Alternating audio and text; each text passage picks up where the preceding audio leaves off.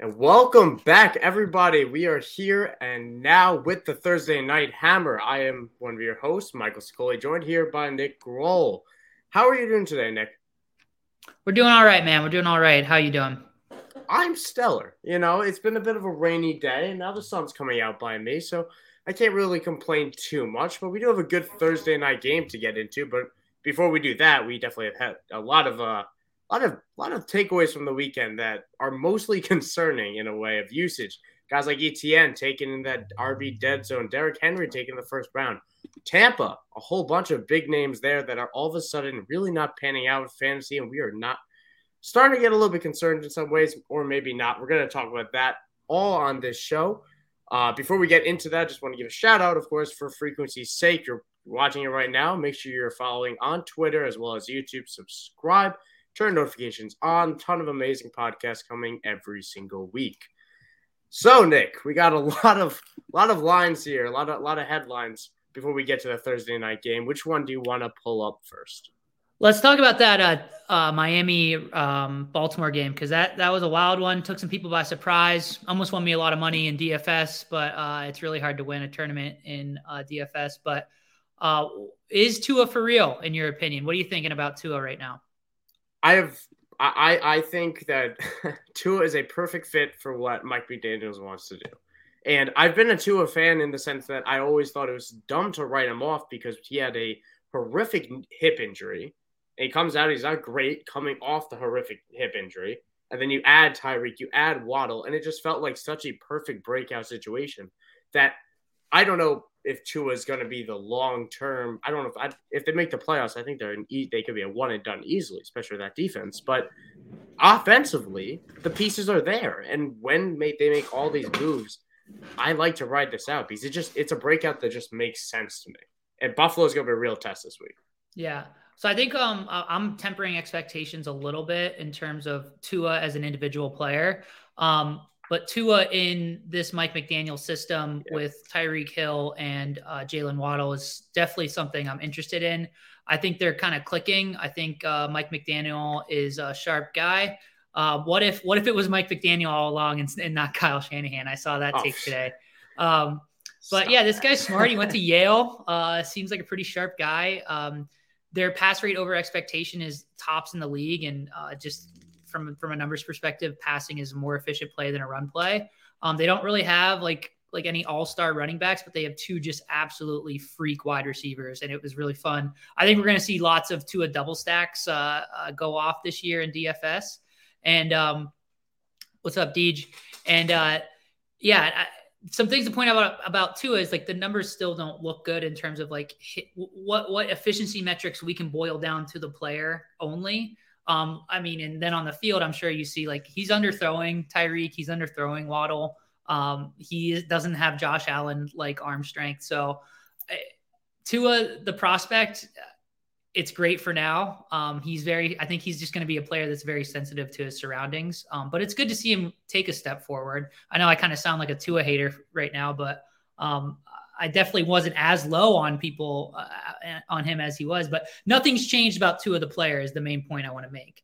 Yeah. Um, but what has changed is the, the, Dolphins are a good football team um, on both sides of the ball, actually. Uh, both sides of the ball. I, I still have questions about that defense. That defense just uh, okay. allowing a lot of yards and a lot of completions over this. That take is. I need to I need to walk that one back. That take is based mostly on the fact that I played them in week one and they scored like 20 points. Um, I, I, yeah, they got sure. they got kind of boat raced a little bit by the Ravens. Um, yeah, the Ravens it, defense is also not bad. They they're very beat up right now, and also we're exhausted from chasing Tyreek and Waddle around, which every team is going to be exhausted. But yeah, and I do think if we're talking defensively, I think Jaelan Phillips is in for a big day at some point on the IDP front, or just the NFL front for that. Uh, you know, uh, entering his second year right now. So yeah, I'll yeah, plug Dolphins. it for you. Check out IDP guys. Uh, this guy Mike Sicoli is over there at IDP guys. I don't play IDP personally, but if you're one of the uh, the the people that do, you definitely need to be. Um, you know what? I, I keep pausing when I talk about IDP people. I want to call you sickos. Is that appropriate? Are people ah, that play sure. IDP sickos? Why not? I feel like we're all sickos in this community, honestly. Yeah. I mean, as soon as you go over to like sleeper and you move away from the generic ESPNs and Yahoos, I think you lose a bit of your soul a little bit. You donate it to yeah, the NFL that's gods. interesting. Yeah, yeah. And I'm all Um, for it. It's a trade I'm willing to make and would make again. But uh, yeah, double the football, double the fun. That's what I like to say. Um, All right, yeah. I mean, there's those, some cool athletes on the uh, on the other side of the ball there. Oh, but yeah. anyway, a little bit of an IDP plug for the people. Um, you want to go to the other uh, uh, Florida team and talk about Travis Etienne? Uh, what's going on? Yeah, so Travis Etienne, a very popular t- uh, player, being taken in the third, fourth rounds this year, especially by me. I'm not gonna, I'm not gonna hide from my take. I was taking him everywhere, and it's not feeling great right now, ladies and gentlemen, because I was not anticipating James Robinson being the world's biggest outlier of Achilles injury returns, and Travis Etienne is splitting time now. And if he was getting more receiving work, I'd be fine with it he's hovering around three targets a game. I'm not panicking on Etienne. I'm not selling because I don't think the value is there right now, and I do think he's still a good player. Mhm. I'm I'm gonna sit him if I have other options. Like I, I'm gonna try to find other options. I don't want to play him against the Chargers this week personally. Yeah, people want Travis Etienne to be something that he's not right now, and he's just not like step first day he steps on the field healthy like a electric player. Like he just isn't beating James Robinson out, and like that that seems weird to us. James Robinson was an undrafted free agent. Uh, you also have to think like this is a weird situation with in between like James Robinson was uh, was with one regime, right? Yep. They draft Travis Etienne after James Robinson has the breakout rookie year as like the undrafted free agent. Yep. Urban Meyer comes in and drafts ETN, and that was a head scratcher at the time um, because why? You're the Jags. You need so much help. You're running back in the first round is a luxury pick, and and it's it's just not something they they had the uh, luxury to do. Anyway, so two regimes, two different running backs, new regime, a third regime here is not tied to either one. So they're just playing the better running back. And James Robinson's better in the in the run game and the pass game. Period. He just did. This was I, I I won't I won't admit that in the passing game just yet, but I will I'll I'll say this and it's something I weighed in the in the preseason obviously, and it's something that I erred on the side of the upside versus this concern. But Doug Pederson, this is such a Doug Pederson split. Like this, we've seen this before. We saw this in Philadelphia where two guys they can work and they could really produce for an NFL team, and the Eagles could get a rushing attack going, but it's not one. And if it is, then it's not the same thing the next week. And all of a sudden, you see Boston Scott pulling up. And if the the weeks are going to be a little bit hit and miss for a team that isn't going to be frequenting the red zone enough, and I do think that the Jaguars are a much better team this year than we have had in three years at least. I think this offense is a better unit. I think it's a better Mhm. coached team than we've had. So all that contributes to a better surrounding for ETN and James Robinson subsequently. But they're just going to eat into each other's value, and it's going to be hard to to pick a week. And I, I still like what I see from ETN when he touches the ball, especially week one. I thought he was really efficient with his touches, but it's I don't. This was a concern of mine, and when I see that validated, I you have to adjust. And yeah, Yeah, I I, I, I, I think I, I want to be I want to be wrong about ETN at this point for a week. You know, like I'll, Exactly. I'll be off of him and then he'll go off. Like I'm I'm okay with that. Yep. Because there's there's a solid chance that that never happens this season, right? I'll say I won't say it never happens. Period. But there's a chance it just doesn't happen this year um, without a James Robinson injury. Uh, I think like like right now, like I know I know no one wants to admit this, but like Travis Etienne is basically like a, a JD McKissic plus. We are so on the same wavelength because Yeah. as sad as it is, that is exactly what was going through my head. Of like, Yeah. if Jaden McKissic's probably on my wire, and he's probably going to do exactly what McKissic's going to do. He's Yeah. going to get three to six carries. ETN maybe gets a couple more, but McKissic gets a couple Mhm. more catches. Neither will probably find the end zone because they're Yeah. splitting it with other guys that get the red zone work. On offenses that the Washington's strolling down the field, but weaker matchups. We'll see if that continues. Yeah, I heard some tape And- guys talk about how like James Robinson just hits the interior hole better, whereas he ETN just good. wants to bounce it wants to bounce it outside. Like if that, like if if he can't become that running back, like he's J.D. McKissic, Nyheim Hines, like maybe with a little more juice. You know what I mean?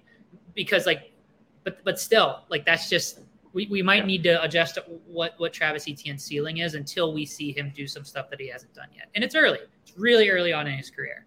Um, but yeah, I, I, mean, he's in that running back dead zone. Like, when are we going to learn? Basically, um, yeah. Like, I, I, we're yeah. always like, we we have this dead zone, and but we can always make an exception for some of these young guys, and and we talk ourselves into it, and it's just it's just a roller coaster, and uh, they're not there's not as many peaks as there are valleys, unfortunately.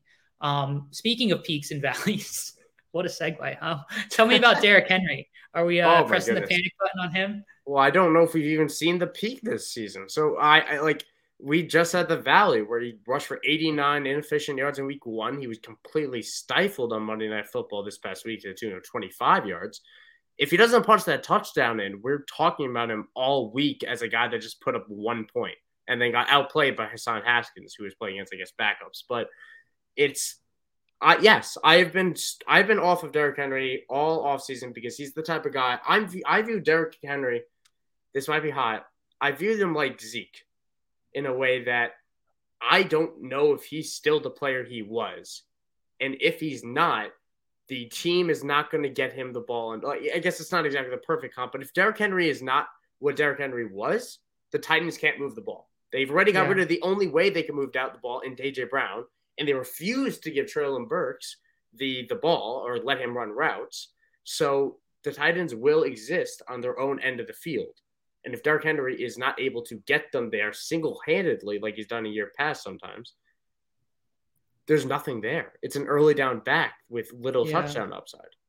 So Derrick Henry, the last two years, even before he got hurt last year, um, I'll, I'll, offer a little bit of uh, comfort to the Derrick Henry drafters out there, but we need to say, I, I like, I was not recommending anybody draft him um, in any preseason stuff that I did. But anyway, um, Derrick Henry, remember, does kind of get get going in the cold winter months, right? That's yeah, kind of when he the, the Titans in general tend to improve as the season goes on. I think that has a lot to do with Mike Vrabel's coaching style, which seems to work in terms of like I, I do think that he has gotten the most out of his his teams the past few years.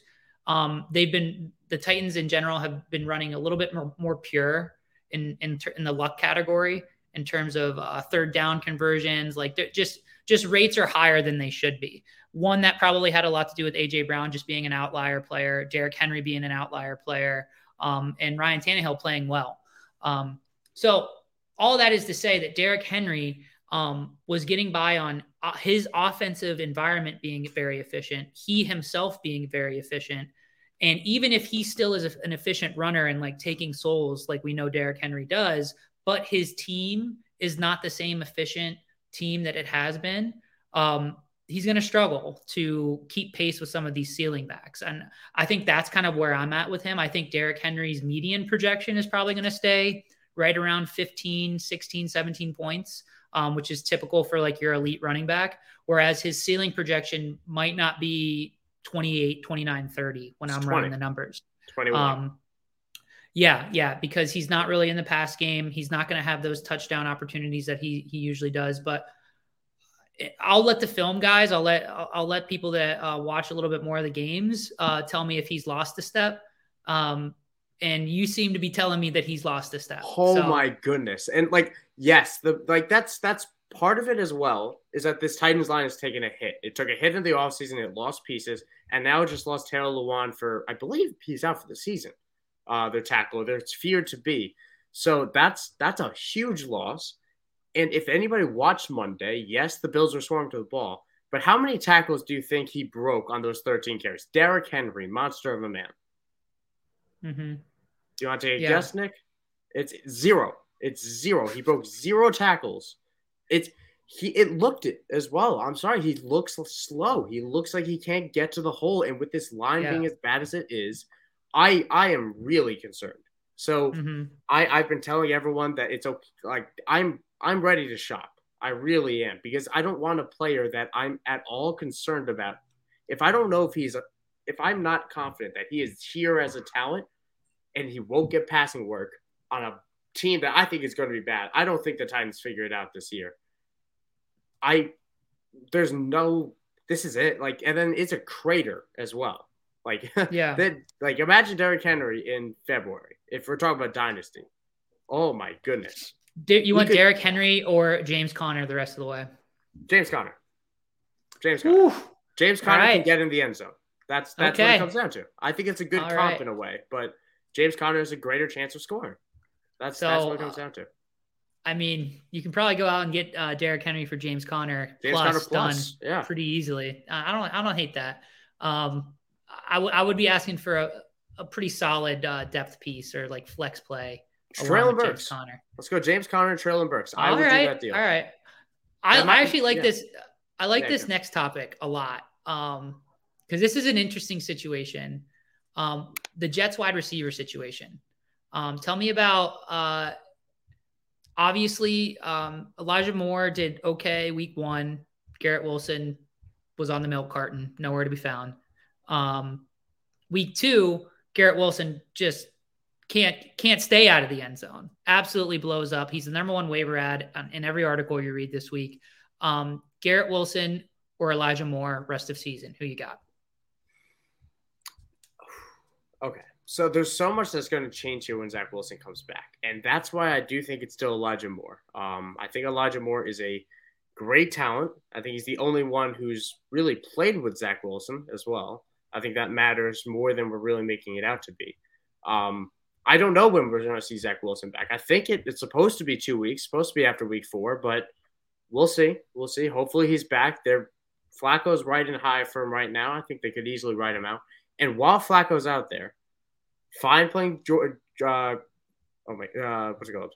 Um, I'm fine playing Garrett Wilson uh, he's like this is something I talked to Treylon Burks all offseason. Love Treylon Burks. Garrett Wilson was right there with him. He was the one B to my Treylon Burks one A. A lot of people had that order reversed, if not just confident one. Garrett Wilson is just like he's a really good player, but he's still on an offense that's not going to drop 31 points or run 70 plus plays. They ran 70 plus plays this past weekend. That's not going to happen every week. That's and, a great point. Yeah, that's great point. That's it's really important. And I think the guy, ironically, while it's Joe Flacco, the one I feel most comfortable playing is Corey Davis. I think he's the guy who's shown the most rapport with. Uh, he's shown the most rapport with, uh, what's it called? With Joe, Joe Flacco. Flacco. Thank you. And he's going to be on the field because he's a good blocker. He's a good fit in the scheme. And better, best yet, he's a good player. So yeah. it's it's I, I, think it's a little bit of roulette with the Jets, but I I, I would play Corey Davis this week I, against the Bengals. I, I, feel good about that. Wow, I was not expecting an, an Elijah Moore versus Garrett Wilson question that you would go with Corey Davis. Um, but I, I, mean, Corey Davis is is not like ancient. He's a no. established NFL wide receiver. Um, he kind of has a very specific. contract. yeah, he has a very like specific way that he wins. Um, and it's it's like it's like a weird like alpha light, you know what I mean? Like he'll go up and like alpha somebody, but he doesn't do a lot of this the like intermediate stuff. Like he just a go up and get it wide receiver. Marvin and I Jones. think coming into yeah, yeah, yeah, I think coming into the season, I think they were because he went really high in the draft, uh, like top top ten. Um, and I think like you go top ten, you expect to win all over the field. But um, I'm already making too many player takes, but I think you you highlighted an interesting thing with like a lot of people want to assign like Joe Flacco to certain wide receivers and Zach Wilson to certain wide receivers, and it does seem that they have their favorites. But in general, the quarterback situation in uh, in New York is so bad that I don't think that they are necessarily good enough to like have their guy. You know what I mean? I think they're just kind of it's a little frantic, like find whoever's open, right? And and whoever's going to be open is is going to get the ball. Um, just because we need to keep things simple for these not so great quarterbacks. And my take on it is it might be oversimplified is Garrett Wilson has the draft capital um, over Elijah Moore. Elijah Moore was taken in this taken in the second round um, two years ago, and and uh, Garrett or a year ago, and Garrett Wilson was taken uh, tenth overall in this year's draft. That's significant. Yes. Um, because when I'm like projecting like rookies coming into the league, like the the curve that I'm applying to that in terms of like projected fantasy points based off of draft capital alone, it's not linear. It's not like you get 10 points for a second round, 20 points for first round. It's like you get five points for the second round and and 25 points for the first. Like it's ex, it's an exponential growth curve. Like second to first round and then like late first round to beginning first round is such a massive difference in the type of player that you you have the potential to be and i typically like i just need to see it once from a guy like garrett wilson and i'm i'm all over um i'm all over him spending FAAB on him starting him um it's going to be frustrating, but um, I'm hopefully you've built a team in a way where you can survive a down week from a from a Jets wide receiver. If you didn't, you probably drafted wrong. Um, if Garrett Wilson's my wide receiver three year flex, like I'm starting him. If I'm depending on him to be a wide receiver two, I'm probably looking elsewhere, but that's kind of the way I play it. And um, yeah, I'm yeah. Garrett Wilson over Elijah. Moore. Garrett, Garrett Wilson, believe it or not, has is tied for the most amount of red zone targets in the league right now with Ja'Marr Chase. That's five. That's the stat that I asked among all my friends. Not a single one of them even thought that would be possible or in the running that's that's real and that's good value. Those are the valuable targets. The one thing I'll, I'll throw out before we answer uh, Assassin's question down here, it's this situation with New York.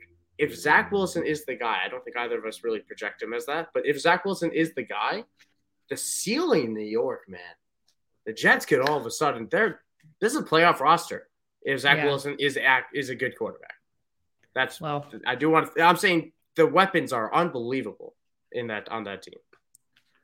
My grandmother always says to me, if if if ifs and buts were candies mm. and nuts, we'd all have a Merry Christmas. Um, Zach Wilson, unfortunately, is not the guy. Um, I don't know that you can. I don't know that you can play Zach Wilson over Joe Flacco when he comes back. They will. They have to.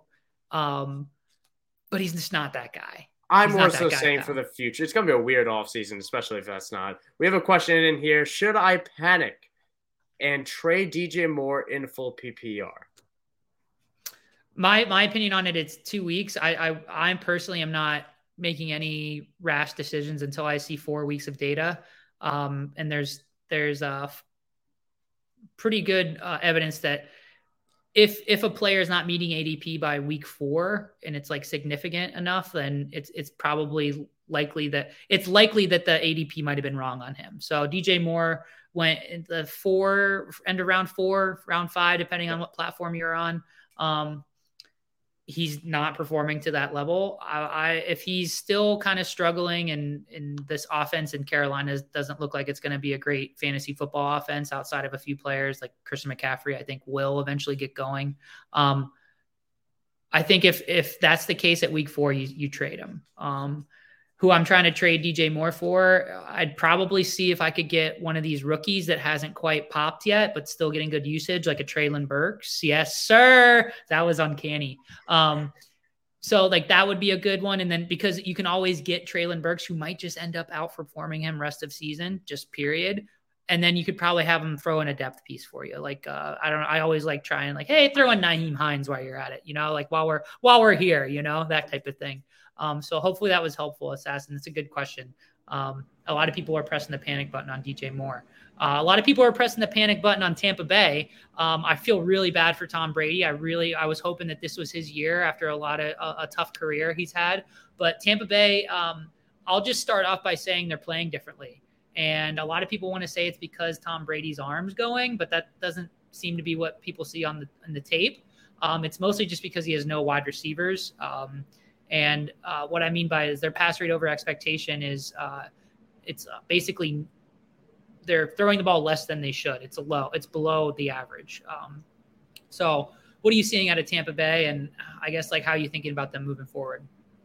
I mean, I I was anticipating Julio practicing today, which he did not. I'm hoping he gets back tomorrow.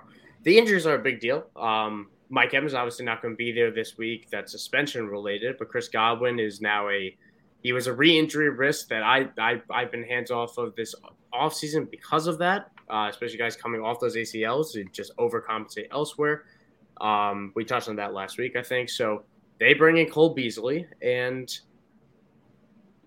wow, this is just a suddenly very different Tampa Bay team. And Tom Brady does not look great. He's not throwing downfield. I think he's only completed eight or so. He's like bottom five in yards uh, in a ten plus yard completions downfield.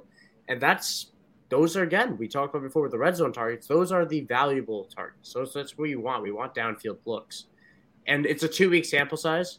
There's a new offensive line. It's a new coach. We have a rotating receivers through just two weeks. I think Tampa settles down. I think it figures itself out. It just, I think it's still going to be a little bit of growing pains until they get that unit back out there. They need Mike Evans back out there. They they just lost Akiem Hicks on the defensive line as well. It's it's kind of a mess in Tampa, but I do think I, I think they'll still figure it out. Especially Tom, Brady also missed, you know, he missed 11 days. He just took off in August. That he never takes off. Oh, Brady does not take days off. Yeah. So a slow start. It, there's a lot of reasons to suggest that it's understandable at least. So like my take on it is like uh, I saw like some good stats, like time to throw stats and um, air yard stats about Tom Brady in terms of he's getting the ball out really quickly. Yep. And and he's still pushing it downfield, um, which is that's good news in terms of like his arm strength. It's pretty incredible because like when you're 45 years old, like a typical 45 year old like has a significant like reduction in core strength, which is like that's the number one thing. Like arm strength is also part of it, but um, like I said, I I do have a science degree, but I'm not a medical doctor, so I'm again I'm already talking above my head. But it's just impressive what he's doing, and I agree with you. I do think that this situation will kind of even itself out. Um, they'll get some players back on the field. I think moving forward, I am worried about the offensive line. Um, like really worried about the offensive line, but it's Brady he'll find a way. Um, and he's getting the ball out quickly, which kind of takes the offensive line out of it a little bit. So there, there's going to be a week. I'm, I'm hoping i am a week early on, on, Tampa Bay in terms of like DFS. Um, I'll, I'll, continue stacking them because the optimizers still like them. They still project well, um, but not so much if if their wide receiver core is all hurt or suspended or whatever's going on with them. Let's talk a little bit about tonight's game. Uh, we got our own Steelers uh, at traveling to Cleveland to take on the Browns. Um, and that weird thing they had in the middle of their field, that elf. Um, yeah, I don't know a, what that was. What a weird franchise, man. It's just, I wish we had relegation. Um, tell me a little bit about uh, tonight's game. Just just hit these quick hitters for the people, and then we'll uh, have a couple takes, uh, maybe a rant, and get out of here. Sure. The Steelers five and one against the spread in the last six meetings with the Browns. A lot has changed uh, since then. Obviously, under center for both teams, Jacoby Brissett instead of Baker Mayfield and Mitch Trubisky instead of Ben Roethlisberger. That's that's significant. Um, so I'm not putting too much stock in historic numbers with this type of game. I do think it's going to be low scoring. The over-under is at 30 and a half, and I still think it'd be under that. Um, but it, both teams coming off disappointing losses. Steelers with uh, the Patriots and Browns losing a heartbreaker the Browns. I don't know if you saw this on Wednesday. I think I think it was Wednesday. Uh, maybe it was Tuesday. They held a players only meeting. Uh, no Stefanski anything. They uh, always they, good. Always good after week two to after have a players two. only meet, meeting. I mean, they collapsed against the Jets. So how they respond this week is just interesting to watch as a football fan, let alone anything mm-hmm. else. Um, I don't feel confident in anyone in this game. I actually have an interesting yeah. situation, Nick. I'll run it by you since it has Chase Claypool in it. Uh, Chase Claypool, I could play him right now. I'm probably an underdog in this matchup. Or I could risk, try to play Jeudy, and if he doesn't play, I could pivot to Cole Beasley, uh, Cole Beasley, Tyler Conklin, Nico Collins. Real dart throws. I think I'm playing Claypool. That's typically where I'm at as well. And and I, I, I it, it, so what's your expect, expectations for Chase Claypool tonight? Because I it's it's weird. He's getting the snaps, as is George Pickens, as is Diontae Johnson, but the ceiling's so low when this offense is throwing yeah. the ball five yards down the field. Yeah, so I think um, if, you want to grab your coat and take a walk down Narrative Street with me, um, I see the game playing to. out like this today. I think you're going to see a lot of three wide receiver sets. They're going to push Mitch to to push the ball downfield and into the middle of the field, which he has just been basically throwing these lasers to uh, to the sideline, just to, just praying that it doesn't get picked off. He does not look good. Um, I think this is a big uh, audition for for Trubisky, or, or, rather, the end of his audition, because um, I, I, think that if he struggles tonight um, in a pass-heavy game plan on the road, um, one will probably be trailing and need to score fast. Um, just because I don't think we're as good as the Browns right now, even with Jacoby Brissett. Sorry. Um, I think that I think there will be enough to go around, and Claypool will be a big part of that. I, I, do think that he'll be the number two. I think they'll scheme some runs to him. You didn't really see it last week; wasn't really part of the game plan like it was week one. Um, but yeah, I, I, think Diontae can go. Can, can, I think everybody can get there um, because again, the Steelers are on the road, divisional game, first of the year. It could get weird. Um, I'm, I'm, definitely playing Bateman Assassin in the flex um, this week, um, just because uh, Jeudy uh, he's injured, he might not even play. Um, keep an eye on that, but even if Jeudy's fully healthy, I, I just think Bateman's going to see his usage uh, continue to rise, and he's a really good player. Jeudy also has um, San Fran, which is not a very friendly matchup. As much as I am a Jeudy guy, and I do think that it works out this year for him as Week One showcased, you know, hoping to build off of that. I, I, I would try to avoid him this week, whether he plays or not. And you know, I, I didn't see if, if he played today, if he practiced today, but I know he didn't practice Wednesday. Uh, still dealing with that rib injury. So we'll see whether he even gets out there against San Fran. Uh, but tonight, I do like Diontae Johnson. I like his lines. I think this, I think this Brown secondary is exploitable, and Joe Woods has been struggling as their defensive coordinator back there. So it's, I, I think there are spark plays that we could see from each of these. Uh, the Steel, the only way the Steelers come away with this game is if Minkah, Fitzpatrick continues what he's doing, which he is currently. Yeah. I think he's forcing a 35 uh, passer uh, passer rating when targeted, which is it's if you throw it into the ground, it's it's worse than if you or it's better than if you target Minkah Fitzpatrick. That's what he's currently. Yeah, at least it won't get intercepted if you uh if you throw it at the ground. That's a exactly. good point. So it's an um, unsustainable have, level, but yeah, yeah. I I agree with you. I, I do think you, you want to play Claypool, but there, again, narrative street. George Pickens was uh, quoted saying, "I'm open 99% of the time, and I'm not He's getting not, the ball." But... Mitch Trubisky said after the last press conference that he knows that he needs to do something differently, and that's get George Pickens the ball. Um, so I, I, think you you hit a lot of the points. Um, I'll give pe- other people a little bit of taste. That the optimal lineup that I run based on 10 projection sources, it's been winning at like a 66% rate, and head to heads. Um, we got Mitch Trubisky in the captain spot. Um, and then you figure it out from there. So um, let's get out of here. Mike Sicoli, uh, make sure you check him out at IDP guys. Uh, check him out on Twitter at Michael underscore underscore Sicoli. I tell you to follow me, but I don't really tweet anymore. So um, I'm too busy running the numbers. Um, I have some content over at gridironai.com. You can check it out there. Um, or you can check out um, what I am posting on social media. It's on Instagram now under the handle gridiron.ai. Um, check it out. All kinds of promo codes and stuff, link in bio, all that fun stuff to get some uh, free access to betting models, stuff that's done really well and, and is backed up by math. Um, which I mean, take it for what it's worth. But uh, yeah, so gridironai.com, uh, Instagram, gridiron.ai. Um, anything to say to the people before we get out of here, Mike? No, uh, nothing, nothing else to add. I think George Pickens gets his touchdown tonight. That's all I'll say. Plus 550 anytime touchdown score. Um, if he scores a touchdown tonight, I will be um, on Broad Street barking like a dog. Good night, everybody. Good night.